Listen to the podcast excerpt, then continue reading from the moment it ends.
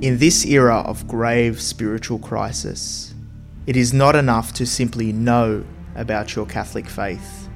That is why we need a Catholic toolbox to equip us with the practical skills necessary to live our Catholic faith to reach our ultimate goal, which is heaven for all eternity.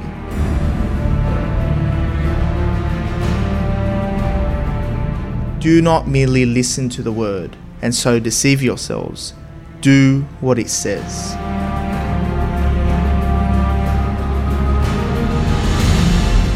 Join us every Tuesday night at 8 pm for the Catholic Toolbox as we hand you the tools to go forth, live the faith, and change our modern world today. Live on the Voice of Charity.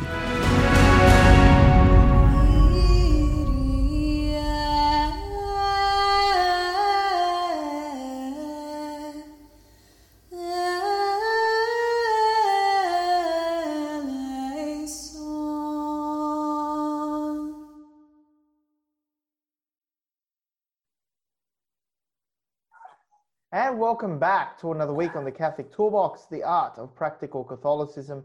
I'm your host and founder, George Manassa, here as we equip you with practical tools to live your Catholic faith in our modern world of today. We brought here my good friend, John Larkin. Welcome back to the Catholic Toolbox. Great to be back, George. It's been, uh, it's been a while since you were down here in Sydney. and uh, no, it's, it's uh, such a great honor to have you back here speaking about your, your uh, pretty regular guest at one point. Uh, well, back. I know. I, I, I, I, do, do miss those days. Unfortunately, uh, the, the, we're suffering from the tyranny of distance at the moment. So I'm living a thousand kilometres away on the other side of the border, but I, uh, you know, hopefully to, hope to return one day.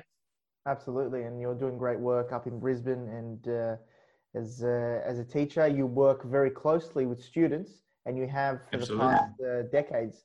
So, enlighten us about the situation today with young people in their faith, I mean, you've worked in the par red areas and now the different system, you have experience in both.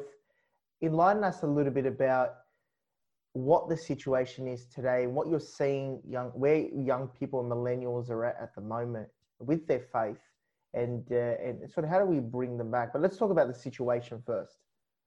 Oh no it's a it's a very good uh, very good question george. And i think um someone asked me today in the staff room and they said, Oh, like I've worked school in Sydney for many years and where the faith was practiced very strongly. Worked in a co-educational Catholic school in Brisbane for two years, last two years, and then recently just moved to an all-boys school. And someone said, "Oh, are the kids different? The kids different?" And hopefully, it won't surprise people too much. But the one universal you find is young people are so similar across the spectrum in terms of their ideals, their outlooks, what concerns them, and have worked in different socioeconomic areas. And I think so many young people, so I'd almost say all young people, have the same fears, concerns, and ideals. So I think that's, that's one thing that's of struck me a little bit. And I suppose when you talk about things of the faith, I do believe that there's an awful lot of young people who are searching. A few will say they are, but once you, and many will say they're not. But once you scratch below the surface a little bit, you do find many of them are looking for something deeper, something more meaningful in their life. And I think that's a universal across every social spectrum every age group, etc. That's probably my my sort of the big uh, the big message I think that comes from a quarter of a century century dealing with young people is people are searching. Okay. Okay. Um, I mean, it's interesting because I really think about it often, and I wonder: uh, uh, Are youth interested in the bigger questions in life? Mm. Many people still asking them, are, are, we too distracted? Because I mean, there's a situation where, with the TikTok situation of young people and not being able to focus or ask deeper questions, or or or we, we often get that impression. We have a bad image of the youth, but what's uh, what's the situation there with in terms of distraction? Are we are they too distracted today? Let's say those who are in high school at the moment, or is there still hope? Yeah, it's yeah, and it's one thing you didn't notice. Uh, very interesting when you, particularly in the teaching profession, you notice it that, and this is once again a universal, but students' ability to concentrate for long periods, to listen for long periods, to stay on task for a long period. It's been a challenge for teachers, and we've had to adjust our teaching accordingly. Mm-hmm. And I think that that makes it harder, not not impossible, but harder for young people to think about deeper issues. And I think for a typical young person, uh, death is so far away. Okay, it's 60, 70 people living so long nowadays. It's they're going to live to their the new generation is going to live to their 90, and so retirement and old age is so far away. They're healthier than they've ever been. They're more materially comfortable, mm-hmm. and the idea of last things, end of life decisions, mm-hmm. just doesn't as much relevance. But it's interesting you mentioned the thing about searching, and I've had. I'll repeat a conversation I've had so many times with young people when they say they claim to be an atheist. And I'm going to make I'm going to make a bold claim here.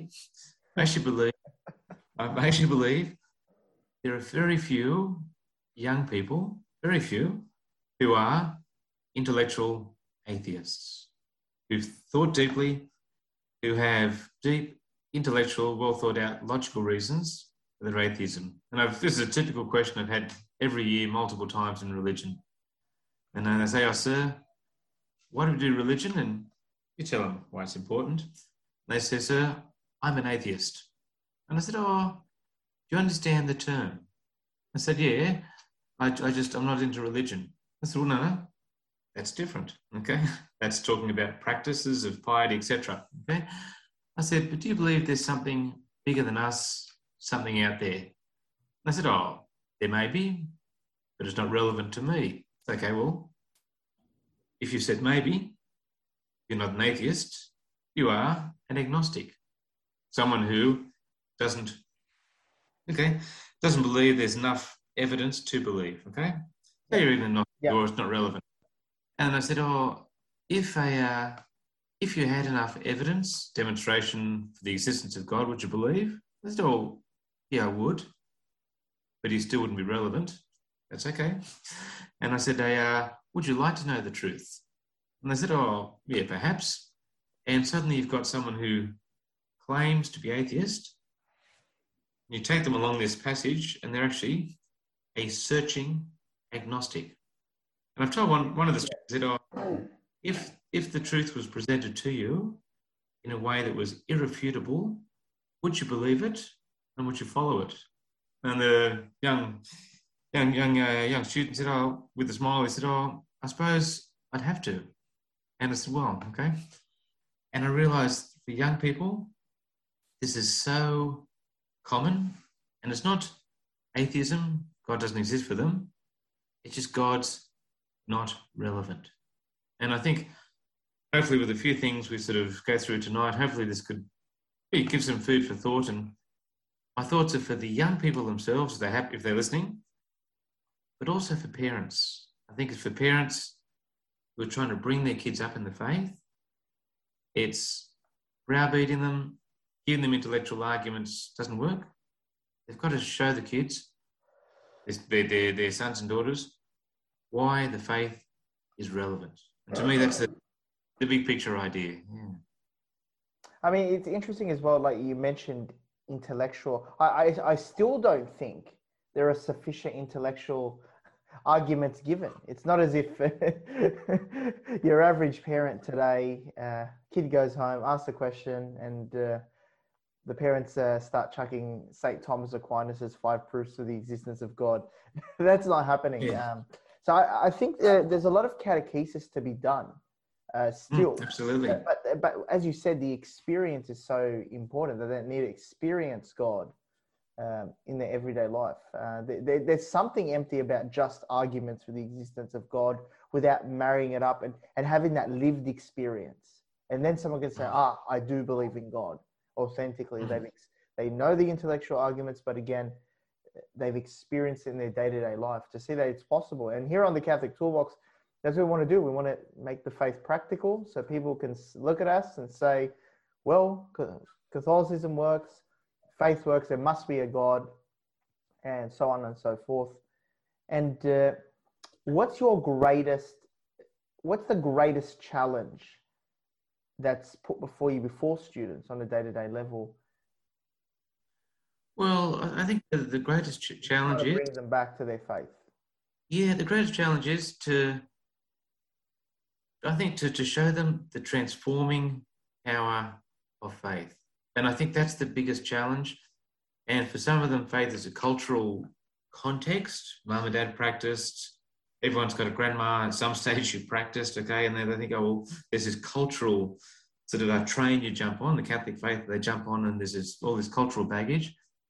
But to try and show young people that the faith, having the faith, embracing, taking it on board, will transform your life, not in the nursing home in 70 years' time when you're about to meet our Lord, but now, when you're 16, 17, 18 years old, the difference it'll make. And I think the I think if you look on YouTube, the number of self-help self-help videos there are self uh, all these courses you can do for self improvement, etc.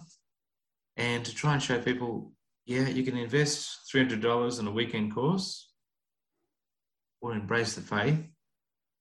Transforming effect of the faith will be greater, and I think that's the biggest challenge: is to convince young people that the trans when they take the faith on board, they see it, and everybody around them sees it. And I think that's I think that's the the biggest challenge is to take this step, take this leap. Yeah. And uh, I mean, if we really look at it, I'm interested in a bit of numbers. Like, wh- what are we looking at in terms of students who graduate high school today and who continue practicing their faith after they leave school, and especially in, in schools who practice the faith and have mass and so forth, whatever system it may be? Um, do we have any figures or idea how many continue practicing their faith? I mean, with good catechesis and formation, uh, do, do we have any idea how many students leave school and continue practicing the faith?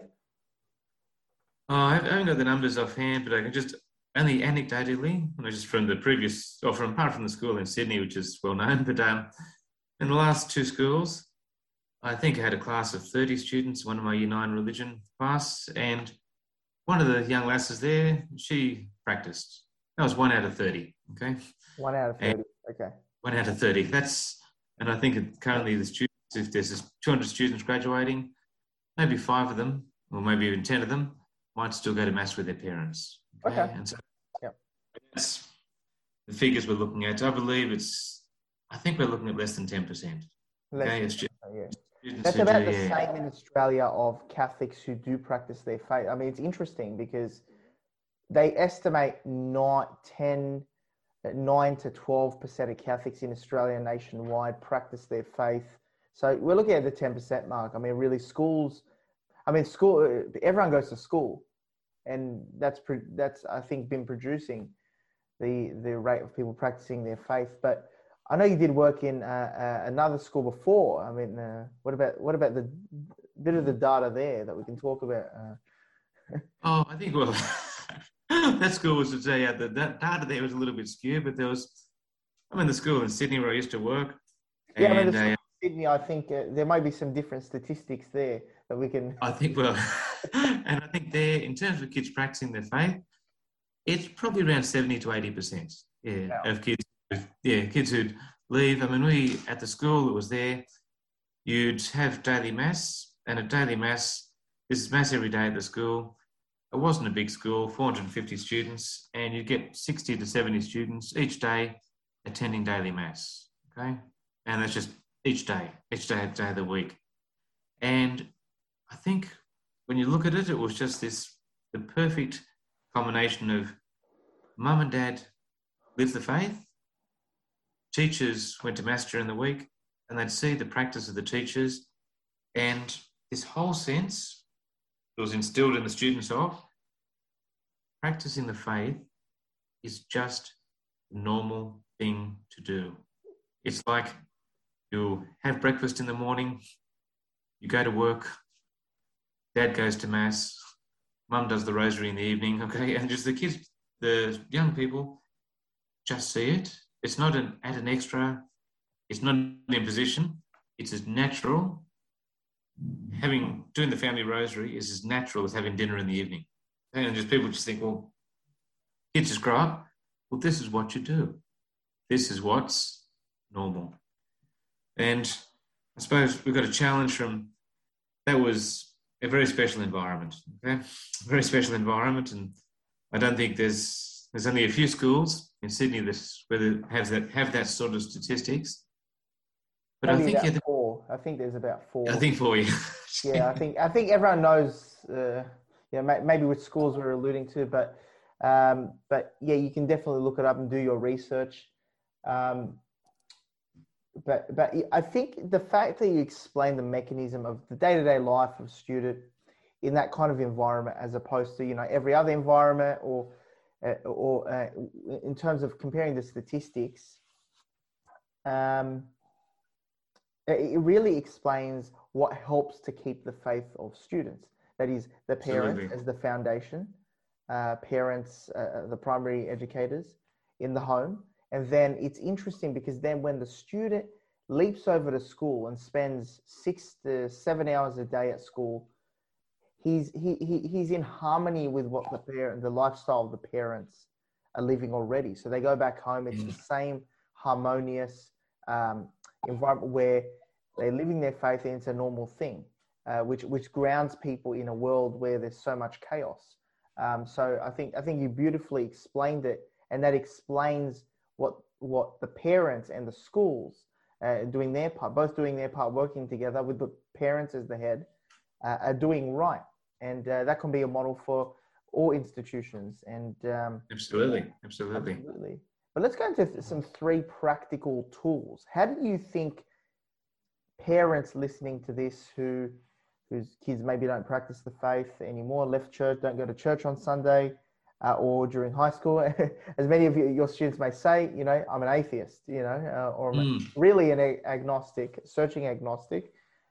How, how on an institutional level and, and on a personal level, let, us touch on the three practical tools for the institution and three practical mm. tools. I'm going to, uh, I want six tools out of you, John, this week. no, no pressure, no pressure. Okay. All right. Could I, um, could I maybe suggest something to the parents? Could I talk to the parents? Yes, maybe you may. Three, three, three tools to the parents, and maybe a, a thought for the parents is the first idea is when the uh, when your stu- when your son or daughter has stopped practicing, the very first tool, the very first mode of thinking is whatever you do. This is going to be a two-edged two-edged sword or two parts. Is don't panic and just listen. And so that was sort of the um, and typical thing. So his son or daughter has stopped going to mass, doesn't want to go to mass anymore. I think mum and dad will grab the catechism of the Catholic Church, say about why it's important, etc., etc. But with young people, to listen first, and for the parents to ask, okay, well, hey, I noticed you're you're not really sort of participating in mass or you're finding it a bit challenging or you're really sort of a uh, it's not your thing. And what, what do you, what do you feel at? What's going what's going on? What do, what do you find it so challenging? And suddenly a whole conversation comes from that okay?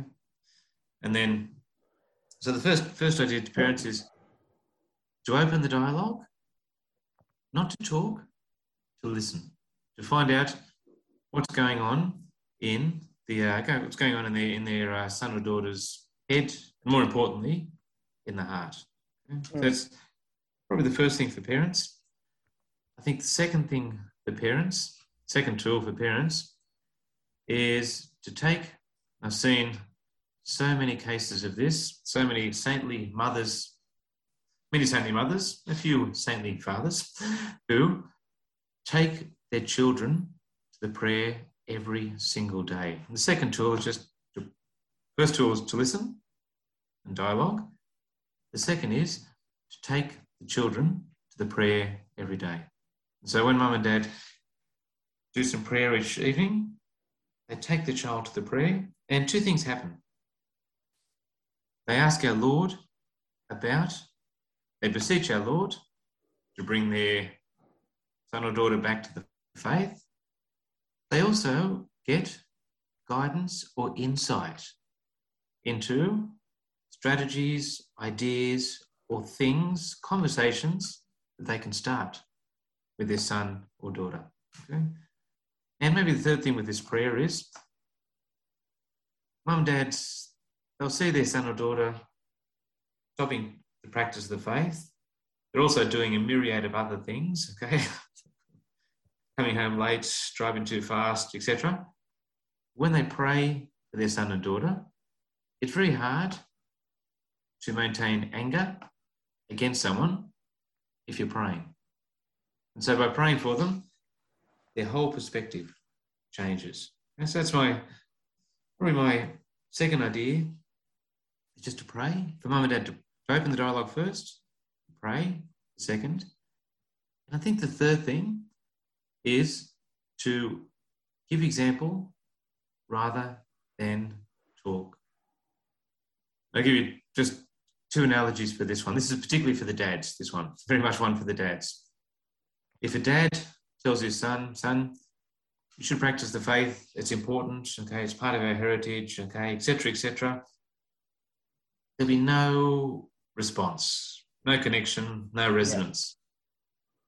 Yeah. If the dad goes out to the back veranda, takes out the gospel, book of prayer, his rosary beads, whatever it might be, and spends a few moments in prayer, quiet prayer, the son sees that, and it's a powerful, powerful um, form of apostolate, a form of encouragement.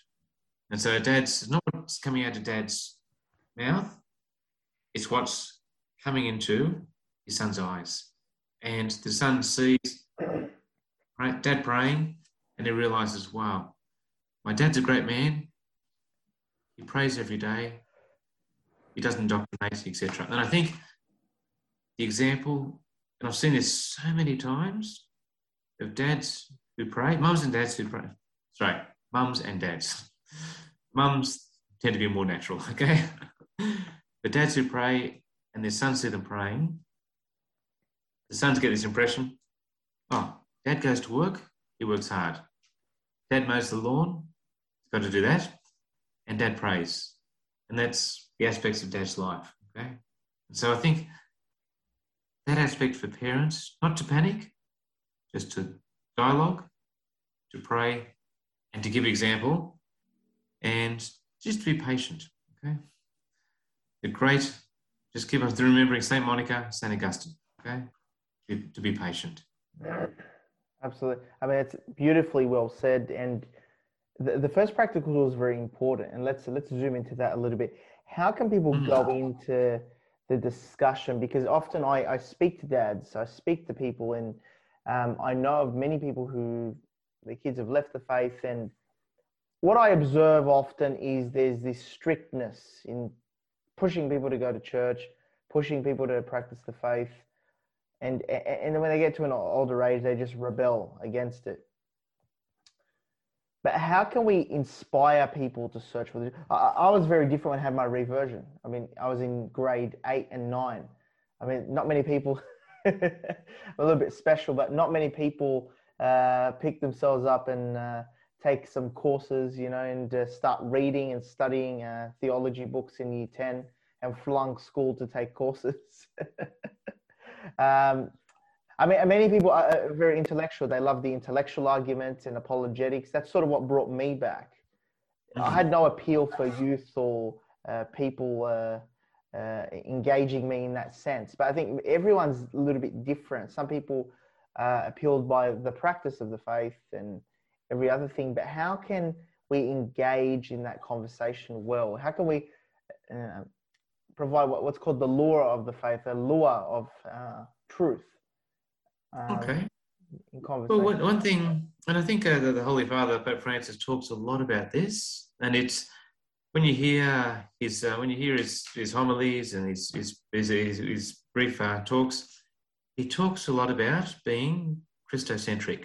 Okay, the personal relationship with our Lord, and the young people, young people. To me, this is the crucial aspect. Yeah. just a, a, little anecdote. I was talking to a dad recently, and it's up here in Brisbane, and anyways, he said uh, taking his son to Sunday mass. Yep.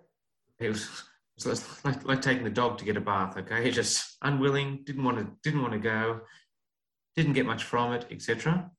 And then in the local parish, they mm-hmm. had all night vigils. Yeah.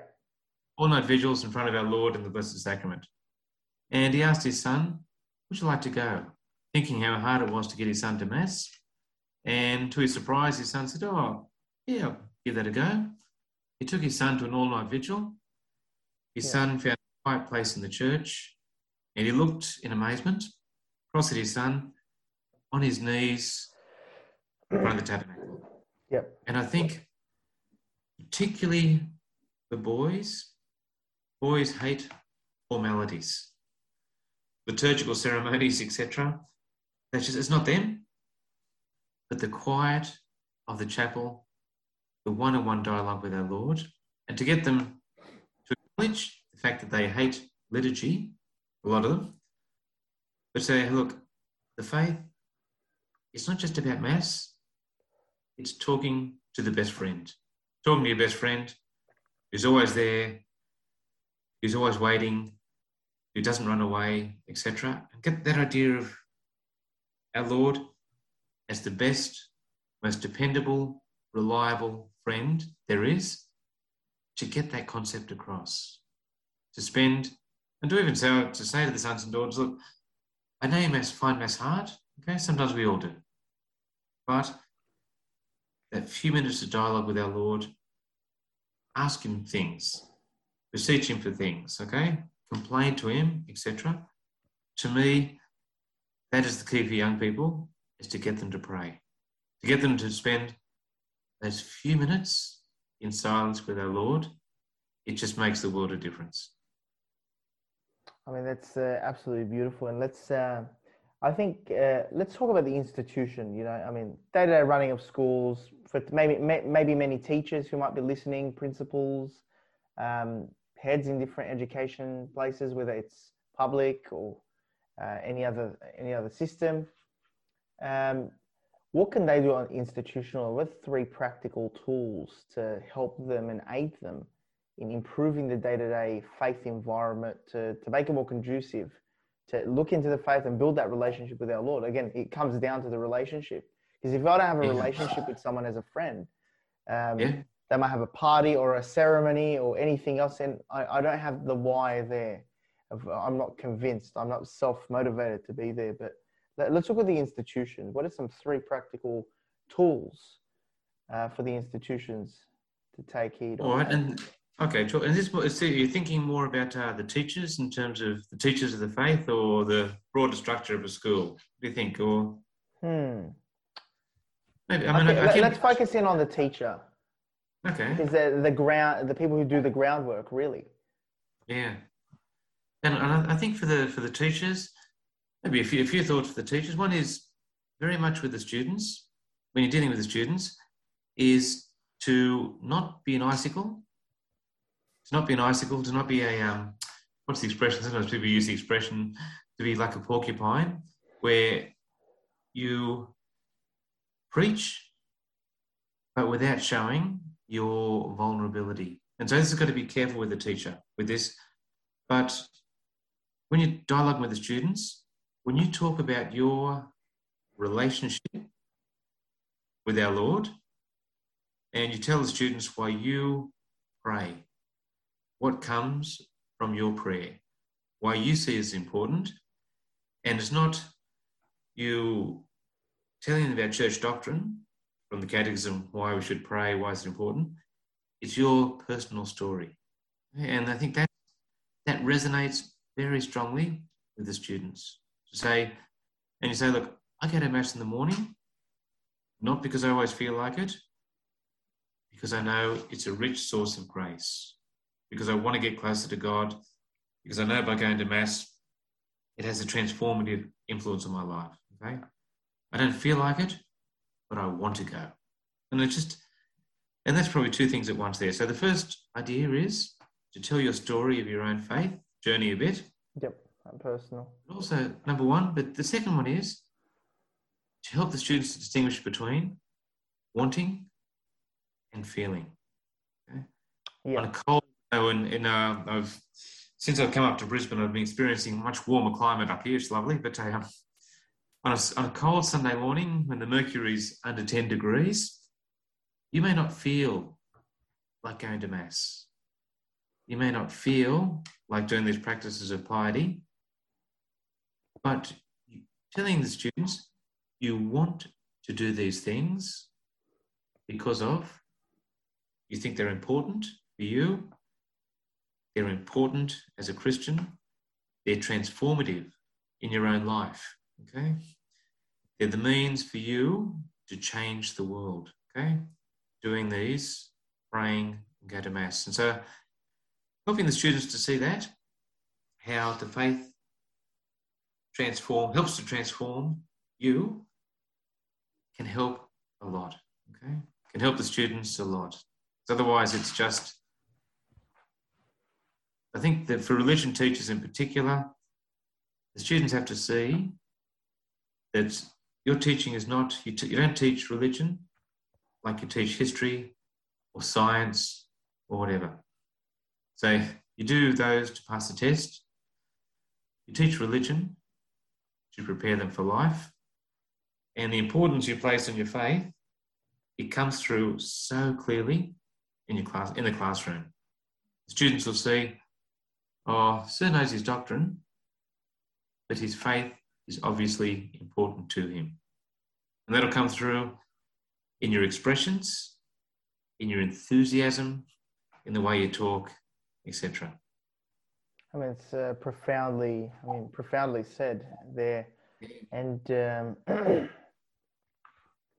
where do you see us moving forward in the next five years? I mean, mm-hmm. are, are, we uh, with, with, students? Where, where, are we heading there? I mean, you see students from starting, students leaving.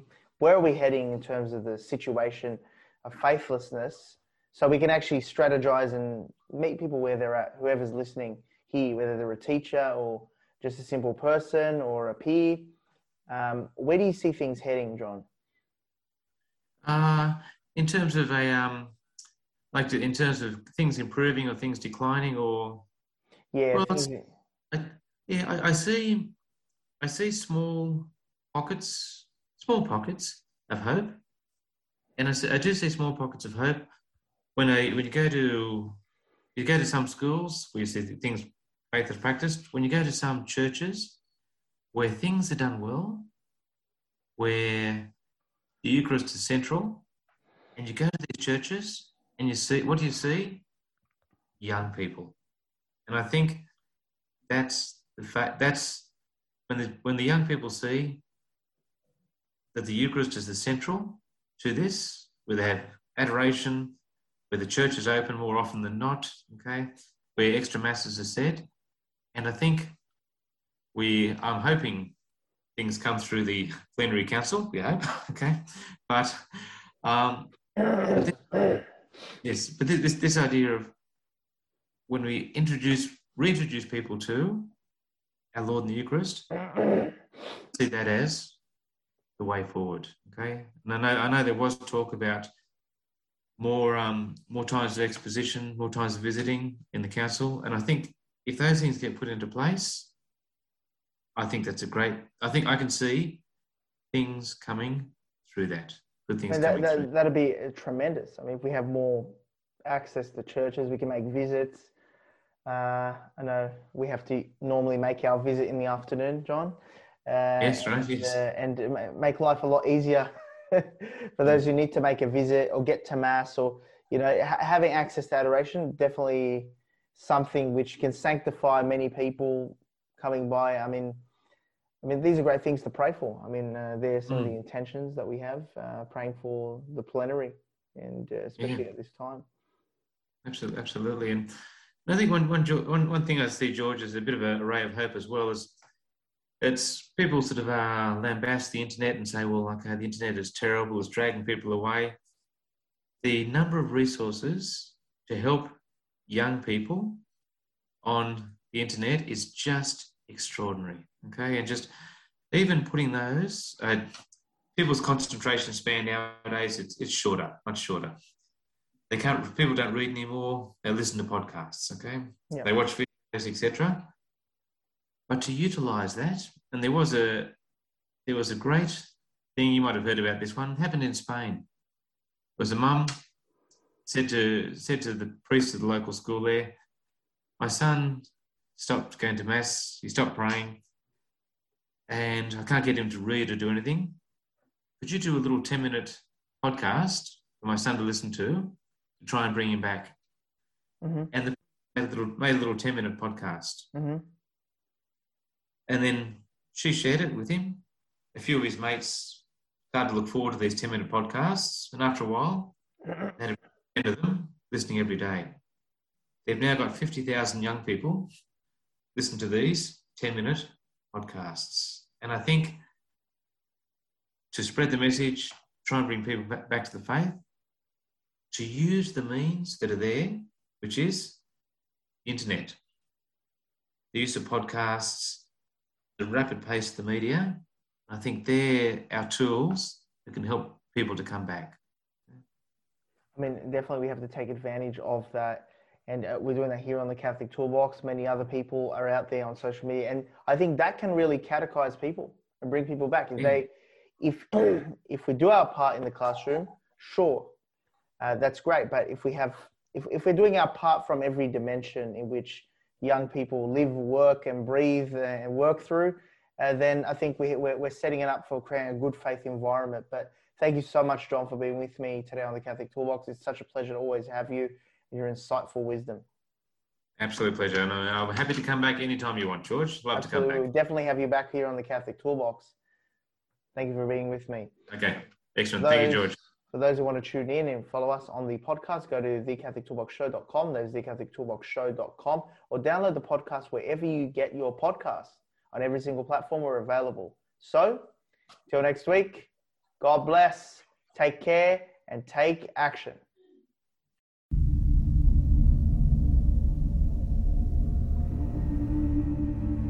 In this era of grave spiritual crisis, it is not enough to simply know about your Catholic faith. That is why we need a Catholic toolbox to equip us with the practical skills necessary to live our Catholic faith to reach our ultimate goal, which is heaven for all eternity.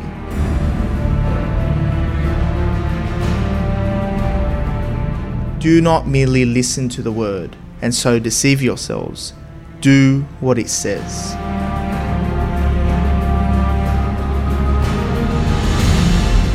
Join us every Tuesday night at 8 pm for the Catholic Toolbox as we hand you the tools to go forth, live the faith, and change our modern world today. Live on the Voice of Charity.